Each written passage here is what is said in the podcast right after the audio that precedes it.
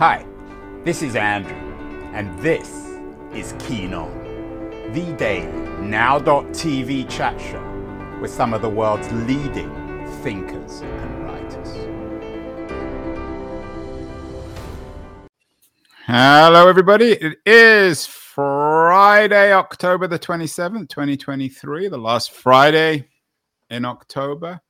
And if it's Friday, it must be that was the week with my friend Keith Teare, uh, Mr. VC. Uh, and this week, the theme of his wonderful newsletter that was the week is capitulation. It comes with another terrible AI piece of imagery. Keith, when are you going to use some real art for this newsletter?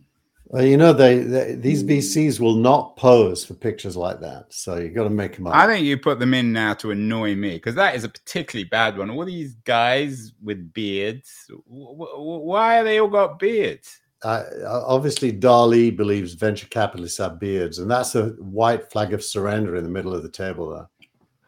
Yeah, and DALL-E, of course, uh, the one company that doesn't need VCs is uh, OpenAI. There now, what are they? They got they're on an $80 billion valuation and uh, they're buying back the shares from the employees. So it's a good company to be working for. Yeah, you know, they have an internal market where they they organize share buybacks from employees uh, at regular intervals to create liquidity, partial liquidity. I think there's a lot of rules around how much you can sell. But the average um, the average senior engineer there is making between 900,000 and 1.2 million a year. So, Keith, you and I should probably go and work for AI, Open AI. Exactly. I mean, don't they realize? I don't think they'd give me a job. They might give you one. Yeah, maybe sweeping up. Definitely not doing the AI. Well, you know, sweepers get good money, at least in the Premier League. Uh, mm-hmm. Capitulation, another VC theme, Keith. Is this good or bad news? Are VCs abandoning hope, or is hope abandoning the VCs? What's going on? So th- this was triggered by two very good essays, one by Charles Hudson, the other by not an essay but a set of slides by Manu Kumar, who is the uh, he runs a, a venture firm called K9, as in the letter K, the number nine, and um, they both they both uh, talk about the end of an era for early stage investing. And most of our conversations about venture up until now have been about the decline of late stage investing. These two are focused on seed and A round investing. And it's kind of goes along with what Sam Lessin said a couple of weeks ago. Uh, that that um, the era where you could invest in something and someone else would come along and turn it into a unicorn is is gone. That's roughly what they're saying. And for, for venture capital, that's a big deal. We've we, have we have talked about the power law of venture capital. Yeah, and you write about that in the editorial. What is the power law? The, the power law is is a fact. It's that um, most venture funds over uh, a venture fund lasts about ten years. Uh, it usually has finished investing after three years, and then the, the, the manager raises another fund. So within a ten year window, they have three funds, one every three years and across three funds, they might get one, two, or three investments that are good enough that when they exit, it returns the entire fund, or maybe even more than one fund. That's the power law. It's the fact that most of your investments uh, don't make enough to justify the effort, but one every now and then. I don't understand what's changed. I mean, given you you you link also to this OpenAI story, isn't OpenAI a classic um, power law company? Is that whoever invested early are going to make ridiculous fortunes, like Uber and Airbnb and Google and Facebook, and yeah. every other investment is a disaster. But what's changed? Why is anything changing? You get, very good question. What's really changed is that for for a small number of years, roughly starting in 2019 and ending last year, there were lots of power law companies, way more than is normal, due to the fact that late stage investors were writing large checks at high valuations, often quite early in the life of a company. So seed investors and A-round investors were experiencing an unusually high ratio of power law companies.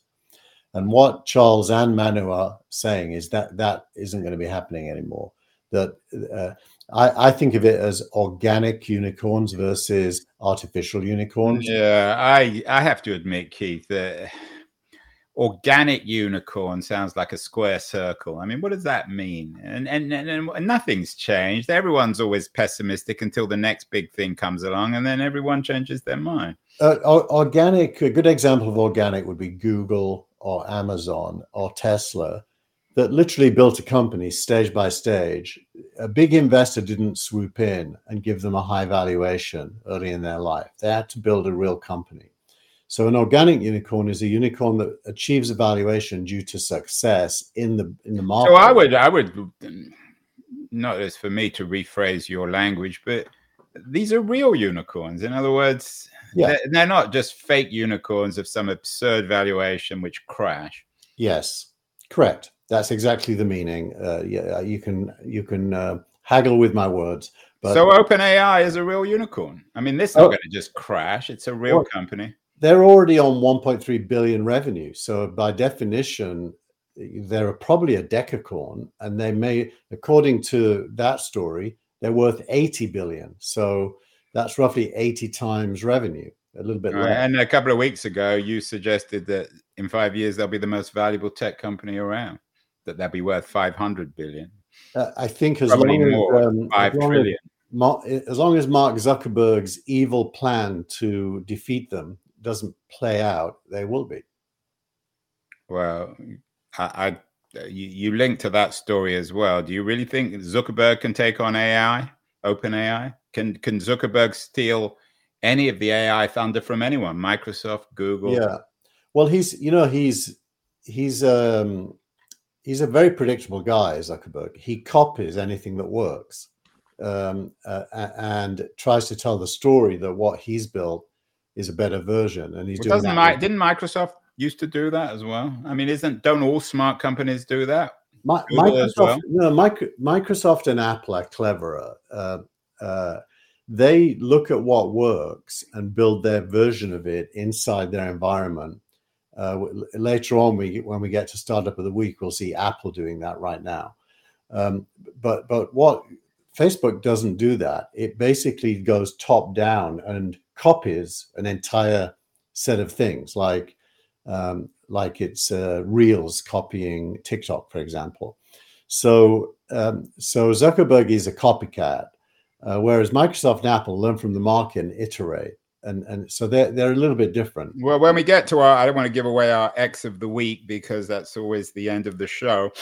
But one very prominent VC, Vinod Khosla, excuse me, uh, Vinod Khosla suggests that that's the nature of things. So what Zuckerberg is doing is no different from what Bob Dylan has did or Steve Jobs or anyone else. Well, that, that's definitely true. Uh, the, the, funny thing with Zuckerberg is he almost always fails. Um, I, you I don't like him. What's what? What has he pissed you off this week, Keith? What's you're usually quite sympathetic to these tech titans. What's so what's so bad about Zuckerberg? Why is he worse than anyone else?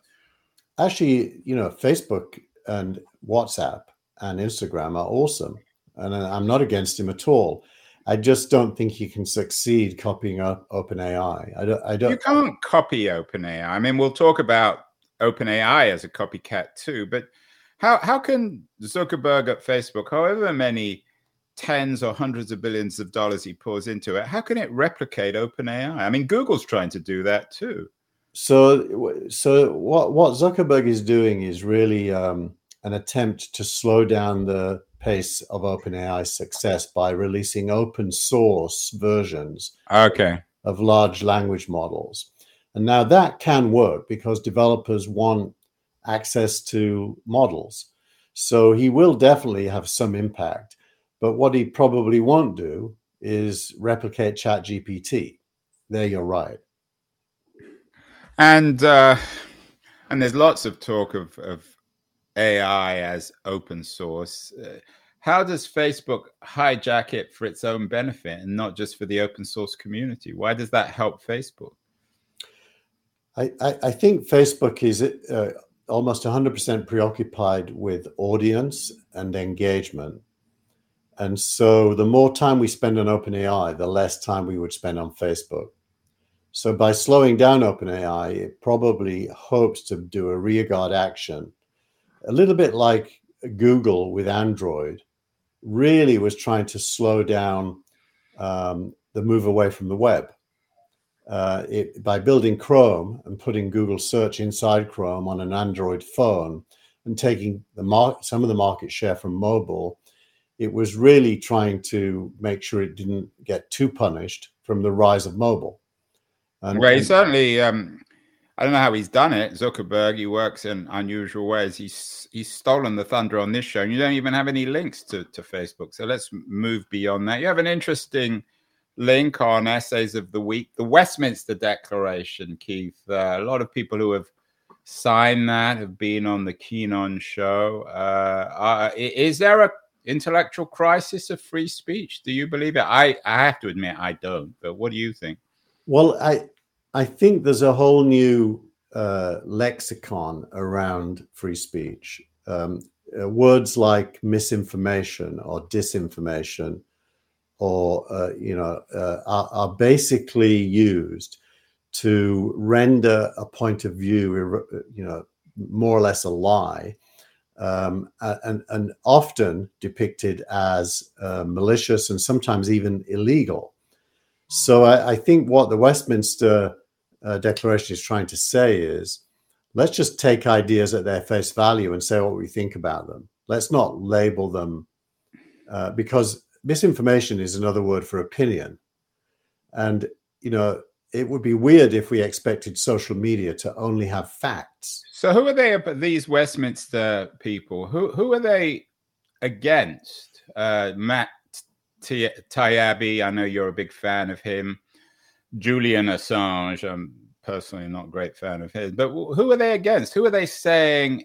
Uh, who's the Westminster Declaration against? It's not clear it, to me. It's really against everyone who's trying to reduce what is published down to things they agree with. And that's a wide mm. spectrum.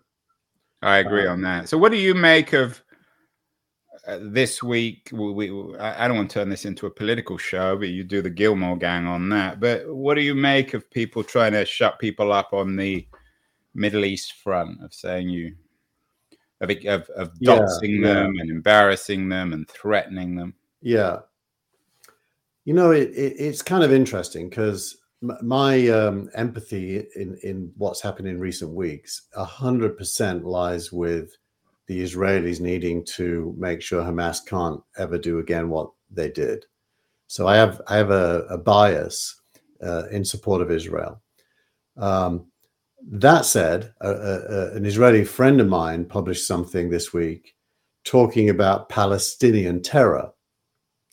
Uh, and I said, I corrected him and said, you should be talking about Hamas terror because otherwise you're equating Hamas with Palestinians, and that is not appropriate. And and and um, what you will find is that almost any point of view coming from uh, the pro-Palestinian side is it can easily be depicted as anti-Semitic and therefore uh, rendered not not allowable.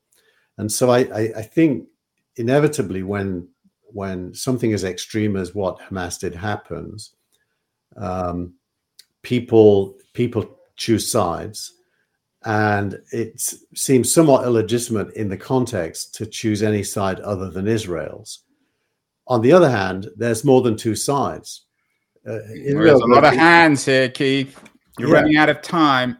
So uh, you're being a bit mealy mouthed here. So what? So what is going on? What are you? What are you saying?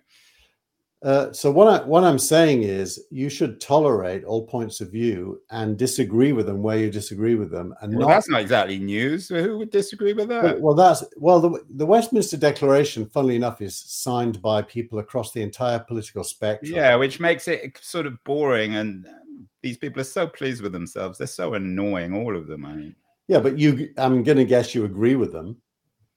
But it's obvious. Who wouldn't agree with? Who would disagree with that?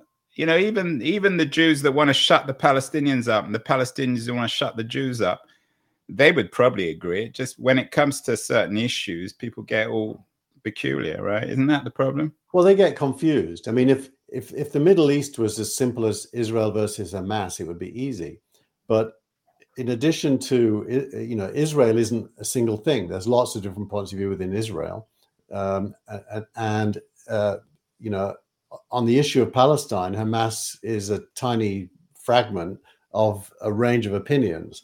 So once you get into the details, it gets complicated, and that's why it requires thought and conversation.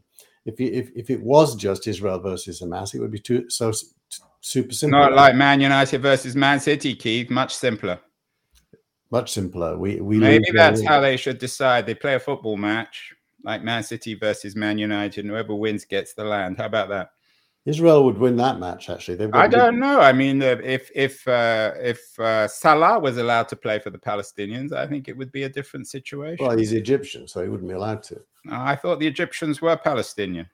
Some of them are actually, but a lot of them, are, of them are enough, also... Keith. We can't get into this. We'll get into trouble. Get thrown off the internet. Yeah. Let's get back to technology. Two interesting pieces you linked to on techno optimism. We talked about Marc Andreessen's rant on techno optimism last week. Uh, one, um, one, one piece from uh, Max Read, who you say is always a good writer. He says techno optimism is a sign of VC crisis. I'm not sure about VC crisis, but certainly VC nervousness. There's a certain weirdness around the VC community. You you you're not really a VC, but you you have a front row in it. Are the VCs getting a bit weird, Keith? Well, they definitely have to justify their existence to the world. Um, the, the, the predominant uh, meme is that venture capital is a, a bit of a shell game. Um, you know, I invest in this company, you invest in it next, and then someone else invests in it after that, and then it IPOs, then the public buy its shares, yeah, and then it crashes and and so uh, you know, a bit of a Ponzi scheme, a bit of a, an SBF. There is a meme that that is the case. The meme is wrong. Uh, it's because people don't understand the power law, but that is the meme. So Andreessen clearly, when he did the Techno Optimist Manifesto, is trying to make a case for innovation requiring early stage investments in the best prospects for human beings. And you know, cynics or smart people, depending on how you look at it, are, are pouring cold water on that and claiming uh, that he's only self-interested and it's a sign of his weakness that he even has to make the point. Because if it was obvious, you wouldn't have to say it. That's basically what. I mean, to be fair, I mean, I, I'm not a great fan of Marc Andreessen. To be, to be fair to him, the one thing that I don't think he can be accused of is making all these techno-optimistic manifestos in defense of venture capital. He's so wealthy, it makes no difference to him one way or the other. So he's not doing it from the venture point of view, he's doing it from the historical philosophical point of view, whether you agree with him or not. Isn't that fair? Yeah, he, he really believes what he's saying. Right, he doesn't care whether it makes whether it makes VCs rich or not. Yeah, he, he, although he's he's trying to represent a point of view about history, meaning the future, not the past. And, and, and it's a legitimate point of view, and certainly progress has to be. I agree, and I, I think, I mean, it's not it's not the point of view it's the the way he puts it you you you refer in this week's newsletter to one of my favorite economists brad delong who's been on Keenon a lot of times he lives over in berkeley he's a lovely guy slouching towards utopia. I mean, he's a, a, highly erudite, one of the world's leading economists. And in his new book, Slouching Towards Utopia, he basically makes the same point as Andreessen, except in very, very different language. What, why do you uh, link to the, uh, the long stuff this week? Well, I linked to it because uh, Rohit Krishnan wrote a review, a very long review and, and glowing review, by the way. Uh, uh, and I, like you, saw the correlation between that and what Andreessen was saying. And I, I do think, you know, it's a wonderful thing when a, a body of work comes along that is optimistic about the future. Uh, almost almost any future view, and you can see it the best in science fiction movies and books, is is kind of dystopian. And the, the, the, human race has never produced dystopian futures in its whole history of human race. It's gone through dystopian periods, but always came out the other end um, closer to utopia than dystopia. And there's no big reason to believe that why that would change. So when you get bodies of work which have optimism at the core, it seems to me uh, not you know not only should you read them if they're if they're well it's a big book. I know you're not a big fan of reading books at the moment but i, I wouldn't I, I, mean i think that the delong thesis is complicated. Tell uh, me tell me what he says because i haven't read the book and you probably have well i've certainly he's been on my show a couple of times and he argues that we are slouching towards utopia in the sense that in spite of all the technological progress, um, we're miserable, and he doesn't, and he tries to make sense of that. And he also suggests that the long 20th century came to an end in 2008, and he's very troubled by the inequalities of the 21st century after 2008. So, you know, to call Long a a, uto- a techno utopian, I think, is a little bit of an exaggeration. I, am not sure what it would be interesting. Actually, I should get him back on Keen On be interesting to to see what he would think of Andreessen's techno optimistic manifesto. But it's yeah. it's complicated. But it is true that he notes that uh, over the long 20th century, I think he dates it between 1870 and 2008, uh, we've made enormous economic progress. But after 2008, he notes things have changed. So it's it's it's, it's a complicated uh, story. Um, speaking very, of, sorry, go on. He's very good on globalization as well, which is yeah, he's a great guy and he's a really nice guy. We should actually, if we ever got a third person on the show for a guest appearance, we should get him on. Um, speaking of Ponzi schemes, uh, you linked to uh, an SBF piece this week on uh, a brilliant piece actually in The Verge about what a fool he's making of himself uh, in the trial. Is he going to go to jail for a long time? You've always been, you've always said, well, let's wait for him to have his day in court. He's having his day in court. what's your take on on SBF? There doesn't yet appear to be any evidence that he can get out of serving a long time in jail. Um, his latest, uh, and this is as of yesterday, his latest um, explanation is that everything he did was signed off by lawyers. Which is um, an absurd defense. I mean, it's ludicrous. Yeah. Since um, their lawyers appointed by him. Well, law, the interesting thing about lawyers is they're paid to achieve what you ask them to achieve. Um, so their job is to make what you want to do possible. Uh, their job isn't to tell you what you can and can't do, although that that does enter into it. If you want to break the law, they they'll tell you you can't do it. But if you want to stay within the law, but achieve something, even something, uh, let's call it dodgy, uh, they'll find a way, if it is indeed possible, for you to do it legally. And that sounds like that probably is what happened. Yeah. Uh, the piece is Sam Bankman Fried is going to talk himself right into jail uh, by Elizabeth Lopatto in, in The Verge. It's a really good piece. Yeah. No, it is. Yeah. Um, well, what else is happening this week, Keith? You you you you went on a bit of an anti Mark Zuckerberg rant, but you also have a piece about Threads doing rather well, closing in on 100 million users. According to Zuckerberg, is he lying? You suggest he usually lies. No, I think I think that's probably true, uh, but we we should contextualize that that's 100 million out of 2.7 billion Facebook users. And in the first week it came out, that was the number he said had installed it. So I think he's spinning the story a bit in his favor. Um, uh, you know, it's about three or four times smaller than X.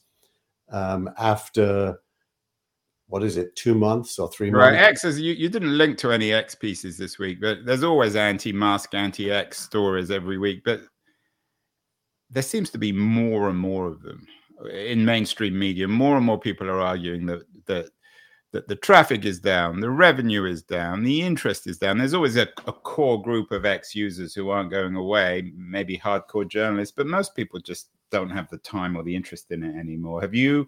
You've always been a, a Musk fan, a supporter of X. Are you getting tired of it? Is it annoying? it, it isn't actually. I mean, it's a massive source of learning for me uh, about people and opinions, um, and often quite deep. I mean, quite a few of the stories I read, I originally discover there.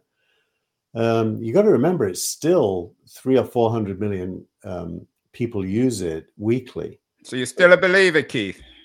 And what about all the stories about revenue being down, users being down? Those are real, aren't they? They're well, the, be- the, the, best context that I've seen that uh, uh, around that is that Musk isn't trying to save Twitter he's trying to build X. For example, this week they launched video and voice calling on X. Mm. Um, he's trying to turn it into the global equivalent of what in China is called WeChat or Weixin, which is the app for everything. And yeah, and that's always been his goal. He's always made that clear. But can he actually do it? I wouldn't bet against him. I mean, the fact that he's retained that number of users this far in, in the face of what what I think is essentially uh, an old left woke kind of cancel culture attack on him, it, says that he's winning against them. They've all gone to threads and they're talking to themselves. Well, Mike's I, I hate X, but I hate all of social media. And whenever I go on X, it seems to be the same people talking to themselves. But who knows? We will see at some point this will become clearer. Another interesting story you linked to is uh, Apple TV Plus canceling the Jon Stewart show. Uh, what's happening here in terms of online media. I was very surprised with that. You'd think Jon Stewart is a winner one way or the other. He must have invested considerable amount of money in it. Yeah. I think the I think we don't really know what's happening. We, we, we can read between the lines and guess, but it, it, it the guess is that Jon Stewart was going to do a show um, that was very negative about AI, and that Apple, as the owner of the network took a, took editorial offense at his direction, uh, led to an argument, and Stewart quite rightly said, "Well, you're taking away my right to my opinion, so I'm not going to do this." And they, you know, they fell out. That that sounds roughly like feasible. Maybe he'll sign the Westminster Declaration. Maybe he'll put his show on X. We will yeah. see. Yeah, by the way, that that said, I, and as a, I'm a fan of Stewart's. I loved when he did that uh, the the the uh, Daily Show. His his Apple shows have been hard to watch. They're they're way too earnest, and um, you know they're, they're it's a bit like he's Jesus speaking from the mountain every every show. No, he definitely should be signing the Westminster Declaration. Yeah. Um, but uh, so Apple doesn't come out of that. I mean, maybe they come out of it looking okay. In terms, no, I think they look bad. I, I can't. Well, I can't. you've also included Apple though, and you're so Apple. Apple is good and Apple is bad. Uh, good apples, bad apples. Uh, Apple is the startup of the week, a little company. What is it? Three trillion dollars. why? Why are they startup of the week, Keith?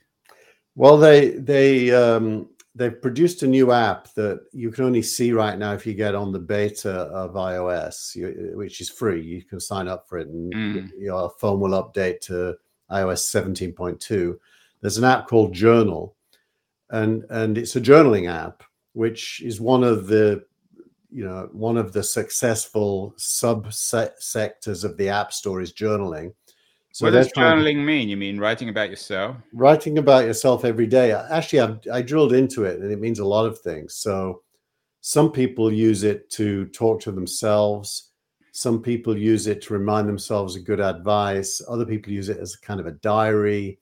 Sounds Other like people, X. It, it, it could be. It, it's a subset of X, really. Now, the, what what's interesting is. Um, Chat GPT is also being used in this way. So a lot of people are beginning to use Chat GPT as a kind of a therapist, a daily therapist. uh, documenting their daily challenges and asking Chat GPT for advice, which is probably a way better version of Apple's journal because it talks back to you. Whereas Apple's journal is just one way. So I, I personally wouldn't journal, but I might talk to Chat GPT every day. You talk to me. Maybe I can be your therapist, Keith. Well, you are already. Yeah, man. Unpaid, of course. Maybe I should charge you. Finally, and we talked about, and this is a very interesting X of the week.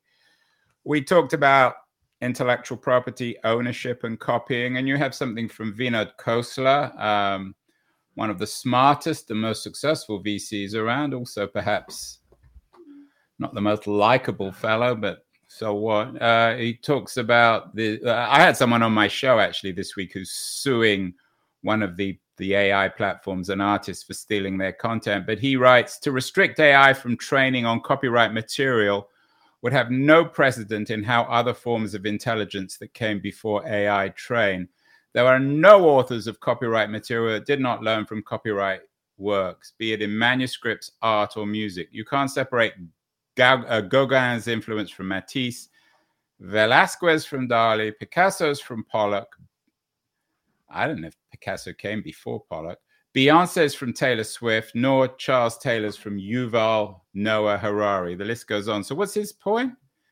Well, he says it very well, doesn't he? He makes the point there's no such thing as original thought um, that uh, that isn't derived from prior copyrighted. Yeah, but there, there is there are laws still around it. You can't just write a book that just copies somebody else.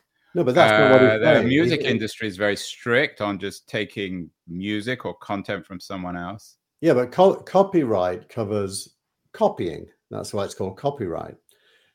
AI doesn't copy, neither do great artists copy, but they do derive.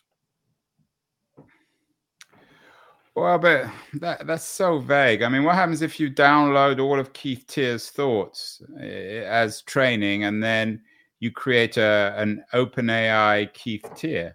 Shouldn't you have some? It doesn't mean it should necessarily be banned, but shouldn't you have rights to some of the revenue? What happens if OpenAI downloads everything you've ever done and then creates your own artificial intelligence? Shouldn't you have right to some of the revenue they get from selling that? I, I think you do what um, one of the authors did this week, which is you'd be wide open to that. What a what a massive endorsement of Keith Teare that OpenAI wants to create a digital version of me. So you might negotiate some kind of economics, but you wouldn't have a, a copyright, um, lit, you know, a, a, something you could litigate against them. That's what Vinod, Vinod is saying. Learning from others, not mimicking them, but learning from them is the very core of civilization. And so you can't copyright evolution. You can copyright copying, but nobody copies. Even AI. God copyright evolution? You can't. You can't. You can't protect it. So some other God could steal it. Exactly. Well, I'm still not convinced. I think uh, there are cases, and and this thing's going to get fought out in the court, especially on the revenue side. Surely, I mean, you're saying you could negotiate. Most artists can't. And. I had a woman on my show, uh, a San Francisco artist, who's suing some of these companies. Which, which is the company you create this terrible art? The, well, there's a few, but this one is DALL-E. But uh, Midjourney uh, is yeah, Midjourney. She's suing Midjourney because she says that she's that that it's making artists extinct. Is there no truth to that? It's it's a ridiculous proposition on the face of it. I mean, uh, you can never make artists extinct, but you can uh, create art without artists. Like DALL-E. Exactly. Except it's not art; it's shit. Well, that's an opinion. Somebody else might love it. Is there anyone who likes DALL-E art? Is there anyone who likes these artificial photos of VCs with beards? There's a homoerotic quality, Keith. Why aren't there any women? I asked it to only do men because I was wanting to show up the bias in venture towards the males. Mm, yeah, well, I talked to Janae about that one.